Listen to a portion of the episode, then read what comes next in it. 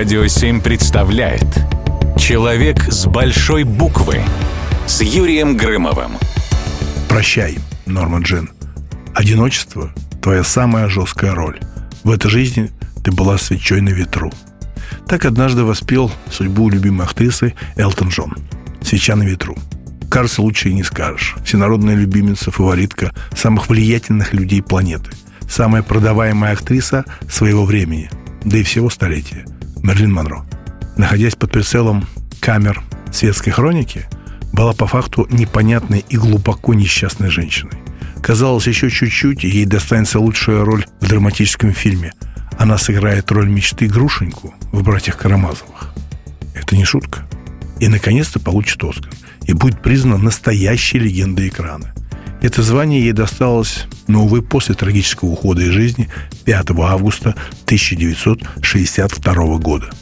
Сейчас образ Мерлин Монро тесно связан с поп-культурой 20 века. Невозможно представить, что «Фабрика грез» относилась к ней как к очередной старлетке, которые ярко загораются на несколько лет, а потом очень быстро исчезают.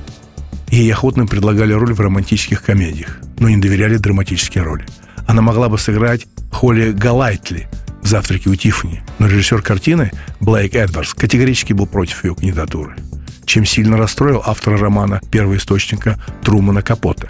Безусловно, те недолгие 15 лет, которые Мэрилин Монро прожила в статусе голливудской звезды, были желанной целью для Нормы Джин Байкер.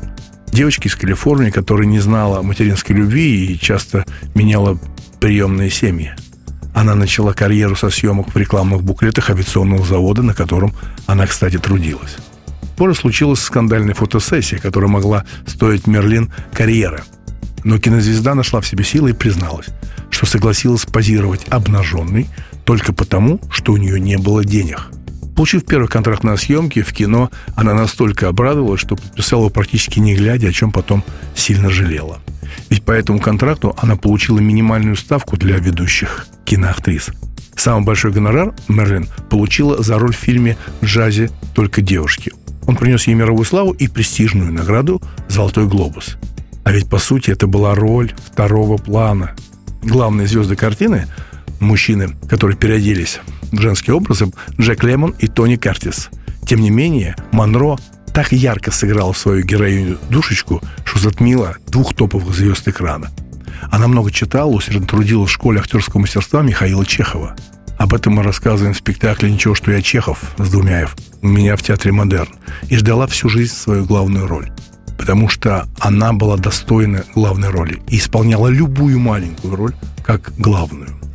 Свеча на ветру погасла, что породило многочисленные теории заговоров, связанные с первыми лицами государства и спецслужбами, а заодно прородив настоящий культ эталонной голливудской блондинки, которая даже спустя 60 лет после ухода и жизни восхищает и вдохновляет нас. Мерли Монро, актриса с большой буквы. Человек с большой буквы на радио 7.